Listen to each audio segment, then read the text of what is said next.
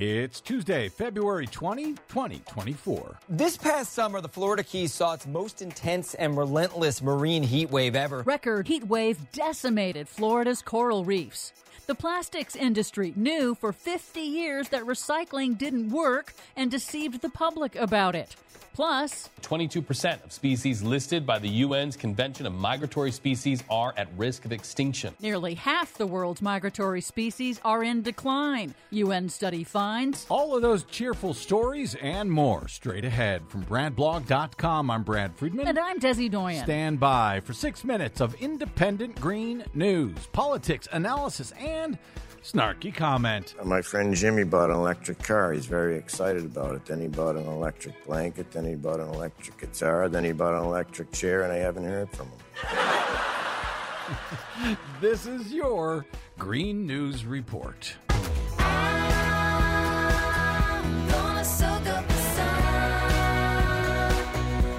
Okay, Desi Doyen, here we go again out here in Southern California with another atmospheric river just deluging us out here for the next three days or so. Yep, nearly the entire state is under flash flood alerts.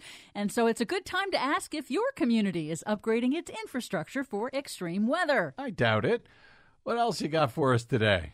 Sad news, unfortunately, for Florida's coral reefs. A new survey of five reefs in the Florida Keys shows extensive damage from a severe, long lasting marine heat wave last year when water temperatures topped 90 degrees Fahrenheit. The prolonged heat killed more than three quarters of human cultivated coral that scientists had transplanted in the Keys to boost the coral's chance of survival. The NOAA researchers also found widespread death among wild coral.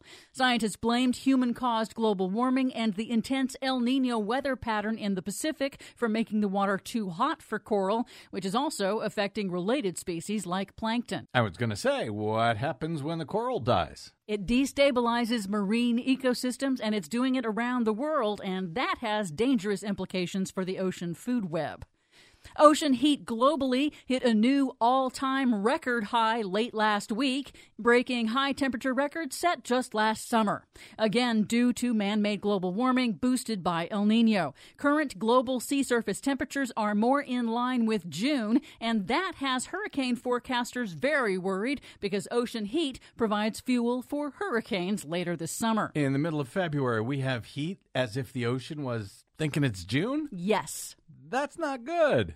In other news, nearly half the world's migratory species are in decline. That's according to a groundbreaking new report from the United Nations. And worse, more than 22% of species currently listed as threatened on the UN's Convention on Migratory Species are now at risk of extinction. The biggest threats to migratory species are overexploitation and habitat destruction by humans, pollution, invasive species, and climate change humans. Some good ish news. The U.S. is on track for its warmest winter on record, and those mild temperatures have slashed demand for natural gas. The Financial Times reports natural gas prices have plummeted by more than 50% since mid January, just as production has surged to record levels. Less burning of natural gas means less emissions, less air pollution, and, side bonus, helps accelerate the demise of coal. I'll take it. Meanwhile, President President Biden traveled to East Palestine, Ohio late last week to mark the one year anniversary of the chemical train derailment that caused a massive environmental disaster. Biden detailed the administration's ongoing efforts to help the community recover, saying federal agencies will remain on site as long as it takes. Biden called on Congress to finally pass long awaited rail safety reform legislation, and he placed the blame squarely on the train company, Norfolk Southern. Well, there are acts of God. This was an act of greed that was 100% preventable. You know, multi million dollar railroad companies transporting toxic chemicals have responsibility to do it safely. And again, Norfolk Southern failed.